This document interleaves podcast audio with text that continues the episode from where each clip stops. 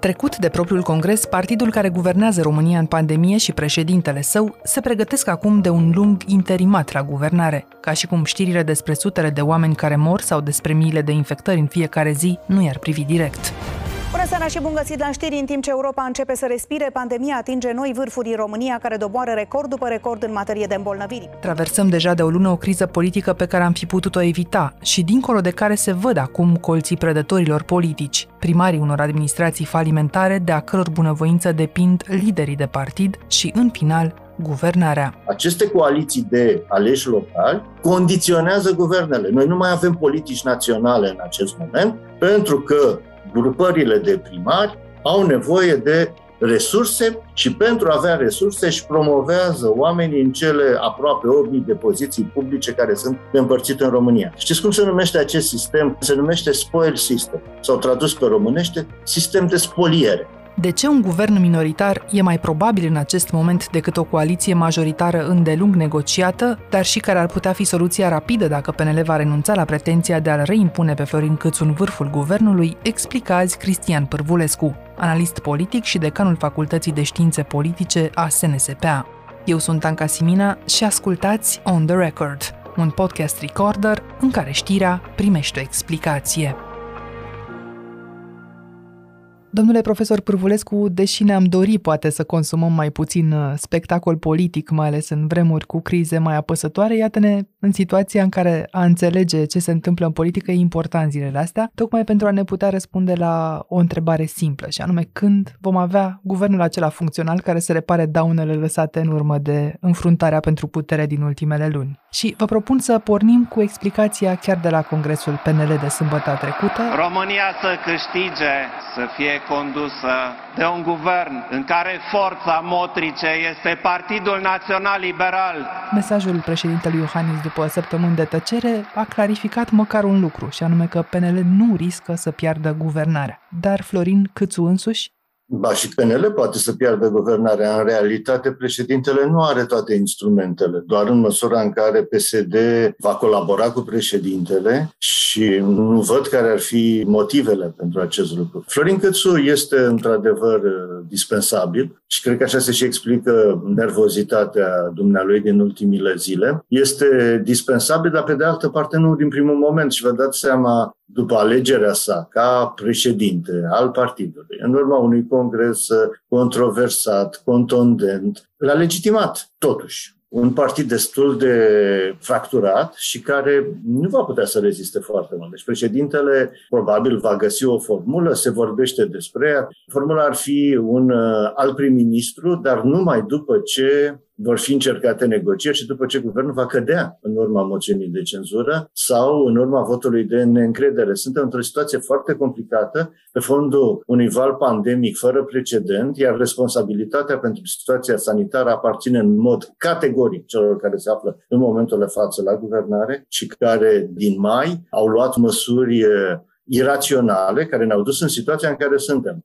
Dar spuneați mai devreme alt prim-ministru, dar numai după ce guvernul va cădea. Iată că este astăzi uh, o certitudine, o moțiune cu un calendar limpede în Parlament și marți va fi supusă la vot. Vă rog să ascultați cu atenție moțiunea de cenzură depusă de Partidul Social Democrat care se intitulează Stop sărăciei, scumpirilor și penalilor, jos guvernul Câțu. Calculul matematic, cel puțin al voturilor declarate în favoarea acestei moțiuni, l-ar pune în evidentă dificultate pe Florin Câțu. Cu voturile PSD și AUR uh, și cele ale USR Plus uh, s-ar ajunge la 280, adică peste ceea ce ar fi necesar, dar calculul politic e oare similar? Vă întreb de fapt cât de sincer considerați că joacă PSD în acest moment. Întrebarea este dacă PSD are vreun interes să ajungă la guvernare, pentru că are toate oportunitățile să ajungă la guvernare. Întâi, prin realizarea unei coaliții, deși PSD este destul de izolat, o coaliție PSD-PNL, în care PSD preia conducerea, o mare coaliție, care, din punctul de vedere al aritmeticii parlamentare, dar și al sistemului de partide, ar fi probabil cea mai simplă. Și asta de ce? Pentru că amândouă sunt partide sistem și se vede foarte bine că, dincolo de așa zisele diferențe ideologice, care sunt absolut neconvingătoare, în realitate amândouă sunt partide ultraconservatoare. Problemele par să fie legate mai degrabă de tipul de clientelă politică și de înrădăcinarea în anumite regiuni. Important este dacă PSD vrea. PSD vizează anul 2024 cu toate speranțe. N-a mai câștigat alegeri prezidențiale din 2000. Deci, într-adevăr, PSD-ul este cel care poate să răstoarne guvernul. Pe de altă parte, nu vrea să ajungă la guvernare. Și atunci lumea este neîncrezătoare că se va merge până la cap. Acum, e greu de spus, cred că PSD va vota, pentru că nu are cum să explice de ce nu votează, dar se va împotmoli la formarea guvernului și aici sunt iarăși două posibilități. Să mergem în scenariul alegerilor anticipate, un scenariu care nu este deloc convenabil PNL, USR, ci doar PSD, și aur, dar PSD doar pe termen scurt. Și atunci... Cade guvernul, președintele va face o propunere, s-ar putea ca propunerea respectivă să fie Florin Câțu. Acum, situația pare să indice că un guvern minoritar are toate șansele să ajungă la guvernare sau, dacă Florin Câțu va fi respins încă o dată, președintele ar putea încerca o altă persoană din uh, PNL, unul dintre prim vicepreședinți cel mai probabil. Rareș Bogdan, Lucian Bode, Flutur, este una din ipoteze. În condițiile în care, după o perioadă, primul ministru va fi o altă persoană decât Florin Cățu, evident, o să se întoarce la guvernare. Și ieșim dintr-o criză care nu ar fi trebuit să existe dacă aveam politicieni capabili să analizeze situația și să țină cont de context. Adică am fost aruncați în criză, în plină situație pandemică. Nu înseamnă că crizele nu pot apărea în situații grave. Pot apărea crizele guvernamentale, dar această criză ar fi putut să fie evitată. Așadar, evaluați așa situația actuală, cel mai probabil PSD, dincolo de taberele interne, va merge până la capăt și va da jos guvernul uh, Câțu marți. Nu atât că n-ar avea ce negocia, dar este totuși o chestiune de bun simț când ai propria moțiune să mergi până la capăt cu această moțiune, altfel ai foarte multe explicații publice de dat. De aici încolo PSD-ului iar reveni șansa să fie vioara întâi la guvernare alături de PNL, dar cel mai probabil o va refuza pentru că se gândește în perspectivă la 2020. Nu va refuza. PSD formal va îndeplini toate cererile cerințele. Mergem în ipoteza probabilă, dar nu absolut sigură, că marți guvernul va cădea. Orice e posibil în România, după cum știți. Adică și imposibil. Dar dacă această ipoteză va fi confirmată, președintele va convoca, evident, partidele la Cotrocen pentru consultări. În aceste consultări, PSD va propune un prim-ministru și va propune o formulă. De exemplu, un guvern de mare coaliție. PSD nu poate să facă un guvern cu AUR în niciun caz și cu UDMR. Deci PSD este în acest context și este motivul pentru care cere alegeri anticipate izolat, la fel de izolat ca și AUR. Deci, izolat va propune, dar nu va putea forma guvernul și atunci PNL-ul va avea a doua șansă să formeze o majoritate cu siguranță UDMR-ul va merge pe această direcție dintr-un motiv care nu ține doar de politica internă. Sigur că UDMR-ul are interes să fie la guvernare pentru a-și eh, susține aleșii locali, dar mai e ceva pe care îl neglijăm. Fides are nevoie ca UDMR-ul să fie la guvernare în România pentru a-i facilita mobilizarea electorală din 2022. În ianuarie, referendum anti-european în așa zisa problema a pedofiliei și apoi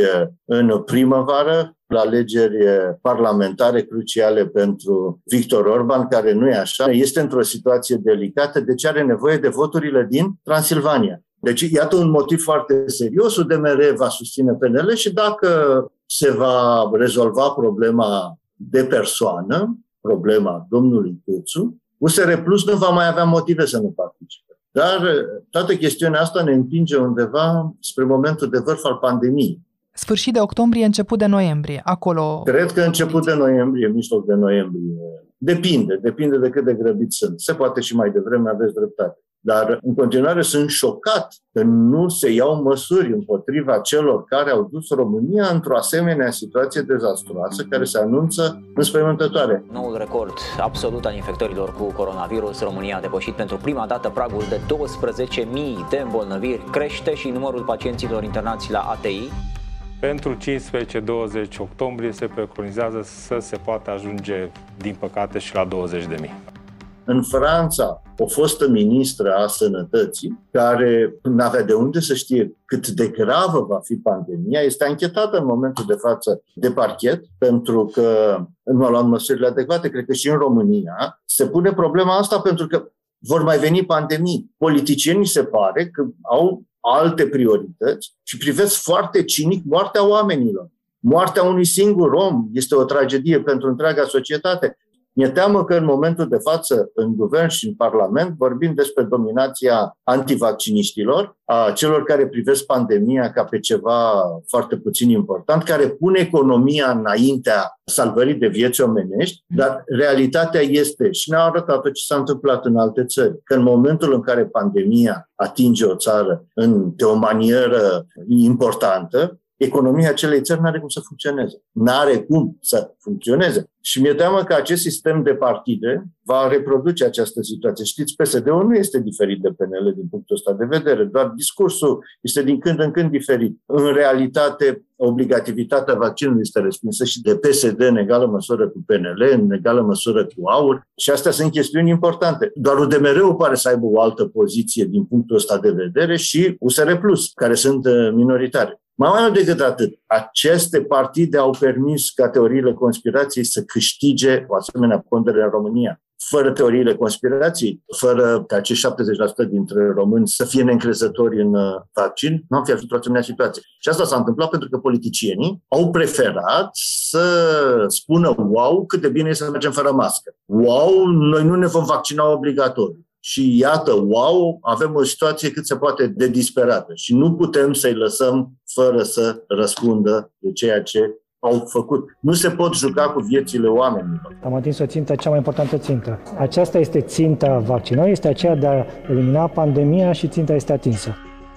Spuneți implicit că și dacă o parte din societate ar putea avea răbdare, măcar bunul simț și responsabilitatea iar obliga în al 12-lea ceas să nu prelungească această criză politică. Da, dar discursul acesta împotriva prelungirii crizei este un discurs care este folosit de PNL a mai fost folosit odată la începutul pandemiei, atunci mm-hmm. când căzuse guvernul Orban, iar PSD a votat în mai mare măsură și cu mai mult entuziasm guvernul Orban 2 decât uh, PNL chiar, sperând că, ceea ce a și mers, uh, PNL se va compromite la guvernare. Dar uh, acum îmi se vinde exact aceeași situație. Ori noi avem nevoie de un guvern funcțional, nu de un guvern care să fie realizat în situații de genul. Deja au dovedit că sunt incapabili. Faptul că cei care se află acum la guvernare vor continua să guverneze în condițiile în care au adus țara în situația de a avea cel mai mare număr de infectări din Europa, mi se pare că este de la sine un verdict pe care, din nefericire, realitatea îl dă. Și PSD-ul nu-și mai permite nici măcar în parte să facă pirueta aceea din primăvară și să spună de dragul țării Nu, și PSD-ul va face. Va face orice pentru a nu ajunge la guvernare. Dar faptul că PSD-ul va face lucrul ăsta nu va schimba cu nimic situația. Îi vom avea pe aceiași. Cei care ne spun nu vom închide supermarketurile dar n-au făcut nimic ca populația să se vaccinează ca să nu închidem supermarketurile. Este o situație normală, e haos.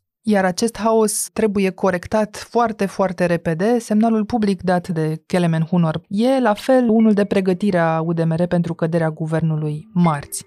Eu sper că nu va cădea, dar aș fi ipocrit să spun că, domnule, sigur că va rezista când văd și eu matematic, aritmetic, cum stăm și cifrele pot fi contrazise, dar nu merită. Cu toate că cel puțin oficial PNL a anunțat că are două echipe de negociatori și gata să ia parlamentarii la rând și să încerce să-i răzgândească pe nemulțumiți, ca și cum am avea timp, foarte mult timp. Da, poate că au timp, poate că nu dor, poate că o fac permanent. Dar negociatorul lor cel mai important este acum în opoziție și nu mai are nicio legătură cu partidul. Îl numiți Stă pe Ludovic Orban. exclus din partid. La Ludovic Orban mă refer, evident. Dacă PDL-ul ar fi avut talent de negociere, n-ar fi ajuns niciodată în situația în care a ajuns. Adică un partid care a fost laminat de electorat, care pentru a se salva a fuzionat cu PNL-ul, pe care acum l-a preluat, dar nu că l-a preluat doar prin uh, impunerea unei echipe de conducere, nu vorbesc de domnul Câțu, n-a preluat în ceea ce înseamnă metodele. Eu numesc acest tip de comportament comportament politic prădător, animale, politicieni de pradă. Un partid care devine partid de pradă este un partid care nu are cum să se alieze cu nimeni și dispare. Ori în România, singura alternativă este coaliția, dar nu o coaliție forțată în numele pandemiei Pentru că asemenea coaliție este un mariaj forțat. Dacă suntem împotriva mariagelor forțate în societate, cred că trebuie să fim în egală măsură împotriva lor și în uh, ceea ce privește politica. Altfel spus, nu îi obligăm pe cei de la USR Plus să se întoarcă în genunchi la soțul bătăuș. Dar ce poate oferi astăzi, direct sau prin intermediari, președintele, iată, al acestui partid prădător și îl numesc pe Florin Câțu pentru a-și asigura supraviețuirea la vârful guvernului? În condițiile date, un partid cum este PNL ar trebui să ofere poziția de prim-ministru, ceea ce nu vor să facă. Deci nu în, mai merge realitate, cu bani pentru cinci primării și trei consilii județene. Și din nefericire, partidele din România, cu excepția USR și AUR, amândouă partide antisistem, dar aflate în, în direcții diferite, nu sunt decât partide de primari și care nu au decât un singur interes, să aibă acces la resurse. Ăsta este și motivul migrației politice de la noi. Pentru că un primar nu neapărat e vorba de corupție aici, este vorba despre lipsa unei reforme administrative, este interesat să aibă acces la resurse. Și realitatea este următoarea. Domnul Ceche ne-a spus-o în urmă cu două luni de zile. În frumoasa noastră țară, din 3300 de unități administrative teritoriale, adică județe și localități, doar 39, 3, 9 se pot autofinanța, din care un județ, Tulcea, două municipii, nu știm care, patru orașe și 32 de comune. Deci realitatea este că avem o structură administrativă extraordinar de fărămițată, fără capacitate de finanțare. Deci ideea este simplă. În România avem nevoie de o reformă radicală a administrației, o reducere a numărului de unități administrative teritoriale și de județe și de localități, astfel încât să putem să folosim banii într-un mod inteligent. Nu e vorba doar de cheltuielile inutile cu administrația. Este vorba, în primul rând, de capacitatea de autofinanțare. O unitate administrativ-teritorială care nu strânge suficient bani nu merită să existe, nu are niciun motiv să existe. Iar această structură administrativă produce aceste coaliții de aleși locali care condiționează guvernele. Noi nu mai avem politici naționale în acest moment, pentru că grupările de primari au nevoie de resurse și pentru a avea resurse își promovează oamenii în cele aproape 8.000 de poziții publice care sunt împărțite în România. Știți cum se numește acest sistem care a fost inventat de altfel de americani în secolul XIX, acum 200 de ani, se numește spoil system sau tradus pe românește, sistem de spoliere. Asta fac în acest moment deci își trimit oamenii pentru a aduce fonduri, a aduce proiecte și a susține niște administrații care nu sunt funcționale. Și are cineva speranță că într-o asemenea situație lucrurile se vor remedia? PSD-ul are cei mai mulți primari, după care urmează PNL-ul. Deci cele două partide plus UDMR-ul, ele dau împreună aproximativ 98% dintre primarii din România, ca să aveți o imagine foarte clară, și depind de aceștia. Inevitabil în uh, momentul acesta, în orice negociere, intră și postul uh, lui Ludovic Orban de la Camera Deputaților, post pe care fostul președinte al PNL nu-l va mai ocupa probabil în maximum 15 zile, așa cum a declarat. Își poate permite PNL să piardă acest post cedându-l PSD doar ca să rămână Florin Câțu premier? Da, cred că e suficient. Eu cred că PSD-ul poate obține fără să-l ofere PNL. Doar prin alianțe. Mai ales dacă cade guvernul la moțiune, are o marjă de negociere suficient de mare și, având în vedere ponderea partidului, nu este ceva neobișnuit să câștige acest lucru. Nu știu dacă vrea. Declarația la domnului Ciolacu lasă să se înțeleagă că nu ar vrea, dar nu sunt convins de lucrul ăsta. A fost președinte al Camerei, în opoziție față de guvernele Orban și s-a simțit foarte bine în această poziție, deci ar putea să încerce încă o dată asta. Le-ar mări oarecum marja de manevră și capacitatea de a face alianțe în interiorul Parlamentului fără să se expună, pentru că nu e participare la guvernare. Deci problema nu e a PNL-ului să-l ofere. Problema este că PSD-ul trebuie să-și construiască alianțele care să-l ducă acolo. Iar alianța e iarăși complicată pentru că n-ar fi doar cu USR, ar fi și cu AUR. Dar probabil că și o facțiune din interiorul PNL ar putea vota o soluție de genul ăsta nemulțumită de situația alegerilor. O alianță neasumată cu PSD sau una cu cuțitele pe masă cu USR+. Alegerea e la președintele Iohannis și de cinismul ori de viziunea lui depinde azi ieșirea din România anormală. Declarativ, PNL așteaptă încă răspunsul USR. Cât poate însă rezista USR întors la guvernare, explică imediat tot Cristian Părvulescu. Revenim. Aqua Carpatica din România, patria apelor minerale. E destul de limpede acum că de la 1 septembrie și până azi criza politică a fost lăsată, inclusiv de la Palatul Cotroceni, să-și urmeze calea, ca Florin Câțu să ajungă președinte PNL, dar tot de acolo de la Palatul Cotroceni ar trebui rezolvată. Cât de repede credeți că poate rezolva Claus Iohannis criza, chiar și cu formula pe care mi-ați explicat-o mai devreme? Alt premier poate sau poate vrea să joace la risc și să-l nominalizeze tot pe Florin Câțu a Dacă doua va oară? nominaliza încă o dată pe Florin Câțu, nu poate fi rezolvată mai devreme de o lună, pentru că, mă rog, sunt uh, consultările care se pot face o dată sau de două ori, după care președintele nominalizează, după care cel nominalizat are 10 zile constituționale pentru a prezenta lista guvernului. Da, dacă va fi Florin Câțu, nu va avea cum să o prezinte mai devreme de 10 zile, pentru că cei de la USR nu vor răspunde la acest apel. Deci doar în varianta în care, din primul moment, o altă persoană va fi nominalizată ca prim-ministru, doar în acea variantă se va ieși relativ rapid din criză. Dar în condițiile astea, întrebarea e ce are de câștigat PNL-ul. PNL-ul va fi evident afectat de o asemenea soluție. Și atunci, pe ce variantă înclinați să credeți că va merge Nu, președintele? eu cred că președintele își dorește în continuare o coaliție cu un USR care va fi bine temperat, bine controlat, astfel încât să nu mai creeze probleme, dar un partid antisistem uh, nu poate să fie controlat. Și când spun antisistem, nu-l folosesc într-un mod peiorativ. Este un partid care acționează împotriva sistemului de partide existent, care propune o altă formulă de partid și o altă formulă de politică. Am văzut-o și cu congresul lor. Deci un asemenea partid nu se subordonează modalităților tradiționale de funcționare ale politicii. Cred că președintele mizează foarte mult pe o victorie a Dacian Cioloș, Mhm. dar nu sunt convins că Dacian Cioloș va fi mai concesiv decât ar fi Barna în ceea ce privește situația lui Florin Câțu. Altfel spus, nu cred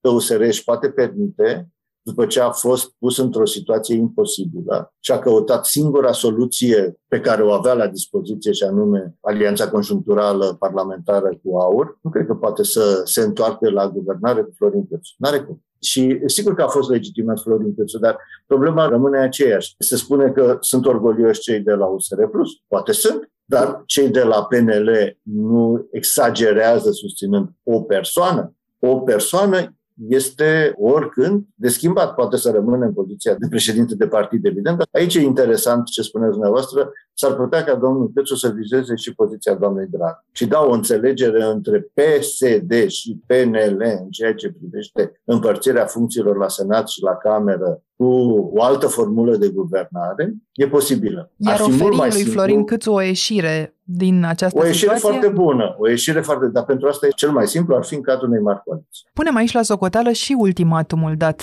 de Florin Câțu USR+.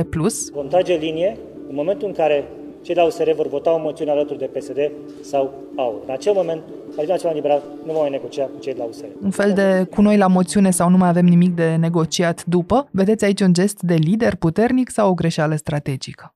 Este o greșeală de negociere fundamentală, o amenințare inutilă care vine din tradiția pedelistă. Asta era stilul de negociere PDL Băsescu, în care se rostea ultimatumul de genul acesta. În politică nu există ultimatum. De altfel, același uh, Florin Cățu, după alegerea sa ca președinte al partidului, spunea în a doua zi a Congresului PNL că să nu fim ipocriți, trebuie să facem uh, discuții cu oricine. Cu oricine, deși cu aur. A fost întrebat și a spus cu oricine. E adevărat că a venit după aceea Alexandru Muraru și a spus categoric nu vom face cu partide extremiste, dar ceea ce era de spus fusese deja spus. Și politica așa se face, negocierile le faci cu toată lumea. Ăsta e și motivul pentru care, spre exemplu, atunci când un grup de personalități publice, printre care mă aflam și eu, la începutul anului, au cerut partidelor aflate în Parlament să stabilească o linie roșie în relațiile cu AUR, niciunul dintre partide nu au răspuns. Nici PNL,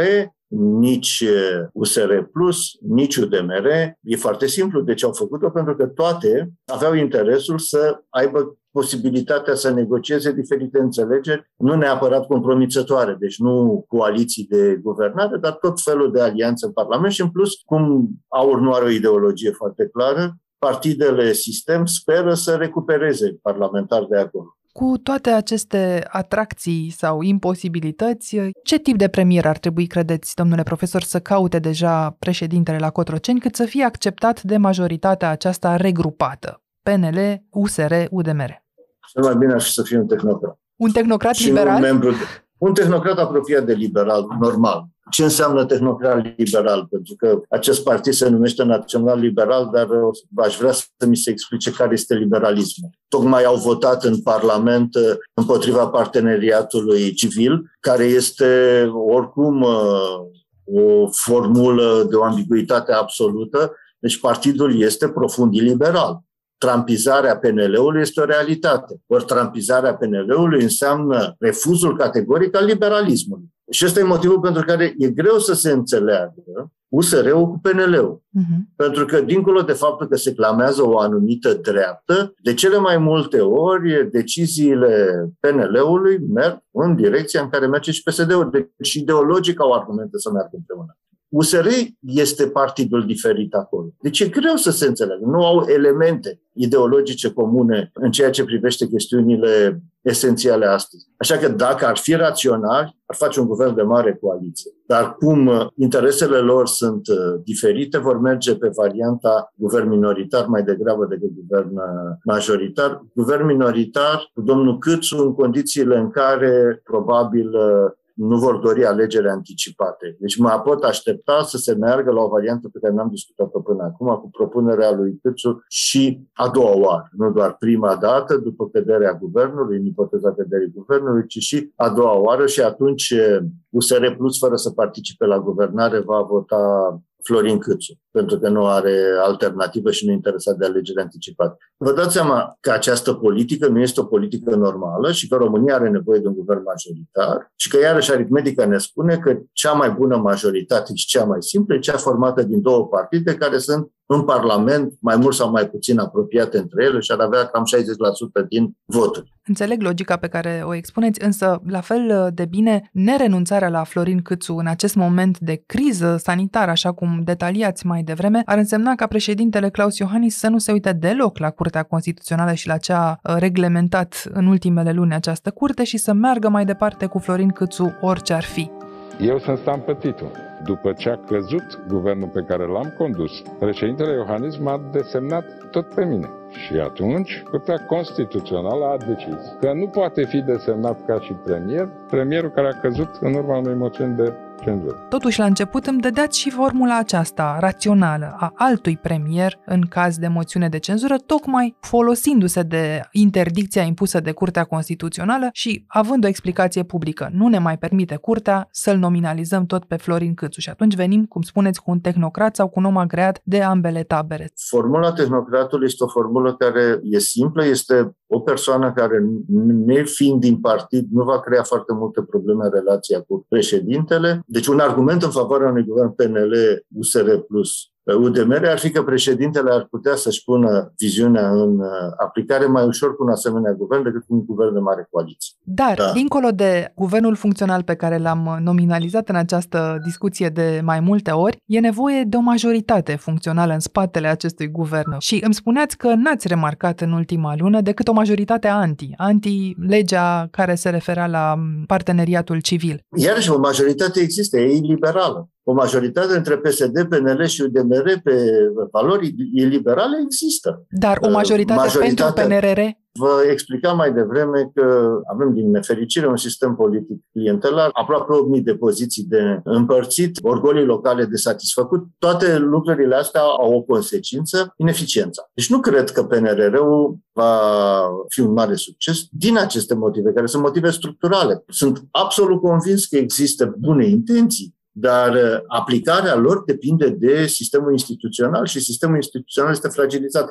Asta vă spuneam că ar vrea președintele să schimbe. Că mulți au acuzat că președintele a căzut într-o tăcere absolută. Părerea mea este că a reflectat și că este ultima încercare pe care o face de a schimba ceva. Și pentru asta are nevoie de un guvern cu o anumită compoziție. Sper doar ca președintele să aibă într-adevăr o soluție pentru România. Ea nu se întrevede în momentul de față și președintele nu comunică, nu știm. Dar altfel nu înțeleg de ce ar fi intrat în acest joc atât de riscant? De ce să se prezinte în primă criză pandemică la Congresul PNL cu 5.000 de membri, ceea ce nu avea cum să nu aibă consecințe negative în ceea ce privește percepția sa publică? De ce să se implice direct în conflictul intern din PNL? Doar pentru a-l susține pe Florin Câțu împotriva lui Ludovic Orban e prea puțin. Deci cred și sper că în spatele tuturor acestor manevre se află, de fapt, o viziune și că președintele va încerca să forgeze o majoritate care, într-un timp scurt, să pună o serie de reforme în mișcare și, în special, reforma de care vă vorbeam, reforma administrativă, fără de care România va rămâne blocată în uh, situația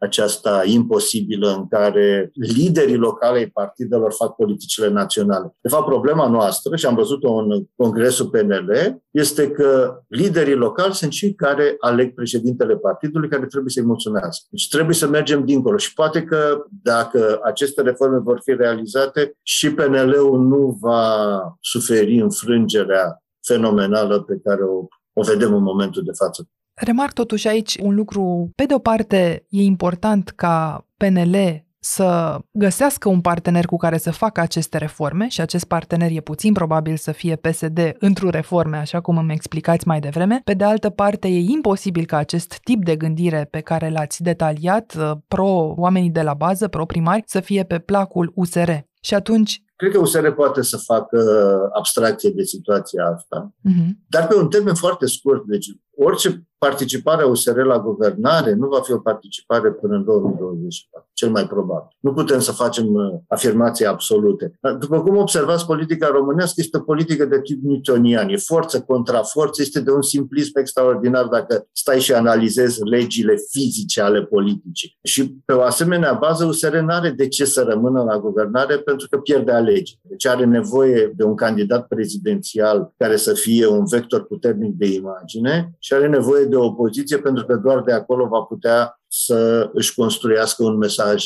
puternic. Asta înseamnă că pentru reformele de care vorbim, în condițiile în care am pierdut anul 2021, nu avem decât un an. Anul 2022 și USR-ul este interesat în reforme. Cred că și oamenii luciți din PNL înțeleg acest lucru, dincolo de conflicte și cu siguranță președintele înțelege că nu are timpul la dispoziție dacă PSD-ul devine cooperant pe o serie de chestiuni care țin de reforma constituțională, încă lucrurile ar putea să meargă relativ bine. Nu sunt însă convins de lucrul ăsta, dar, cum să vă spun, rațiunea poate să învingă câteodată. Întorcându-ne în concluzie la întrebarea noastră inițială, cât va mai dura până la un guvern funcțional care să se gândească și la crizele noastre ale cetățenilor, deduc că suntem foarte aproape de a vedea căderea guvernului Câțu, poate chiar marți în Parlament. De aici încolo e opțiunea președintelui dacă merge tot pe mâna actualului premier sau schimbă cartea. USR se poate întoarce la guvernare în niște condiții renegociate mult mai serios și cu Florin Câțu probabil dat deoparte și în prezența unui tehnocrat, dar asta asta numai pentru un an, maximum doi, pentru că, iată, partidele se gândesc la 2024. Vă lasă impresia că se gândesc prea mult partidele azi la 2024, că se caută un prezidențiabil mai mult decât se caută un premier care să dea azi acestei societăți niște soluții la problemele imediate? Se gândesc la ambele. Evident că se gândesc la 2024, dar partidele sunt obligate să anticipeze și nu cred că li se poate face un reproș din acest lucru. Suntem, spunea cât se poate declara Aristotel, animale politice, zoon politică, adică trăim în comunități care sunt orientate într-o anumită direcție. Din punctul ăsta de vedere, partidele au strategii pe termen mediu și lung și, evident, bătălia pentru candidatură a fost importantă și în PNL și nu domnul Câțu este candidatul pentru 2024 și în USR, unde unul dintre cei doi, Barna sau uh, Cioloș, va fi candidatul la prezidențială. Chiar dacă în ambele partide, decizia finală privind candidatul la prezidențială se va lua în 2023. Deci gândesc la 2023 și n-au cum să nu gândească pentru că o politică se pune în aplicare în mai multe legislaturi. Pe de altă parte, se gândesc și la soluția de prim-ministru. Încă o dată, responsabilitatea crizei aparține celui care a schimbat un ministru fără să fie nevoie, pentru că era evident că va declanșa o asemenea situație. Așa că cel mai simplu ar fi să se găsească o soluție pentru depășirea acestui moment și cea mai simplă este cea a unei alte persoane care să conducă guvernul și să asigure condițiile pentru maximum de reforme care se pot realiza în acest moment, reforme care sunt urgente și care sunt uh, amânate de decenii.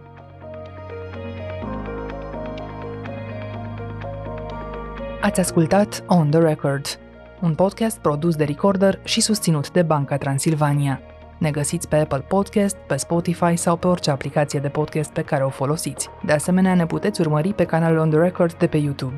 Ca să nu ratați niciun episod viitor, nu uitați să dați subscribe. Vă recomandăm să ascultați și podcastul BT Talks, disponibil pe bancatransilvania.ro podcast. On The Record are ca editori pe Cristian Delcea și pe Mihai Voina. Eu sunt Anca Simina, ne reauzim vineri.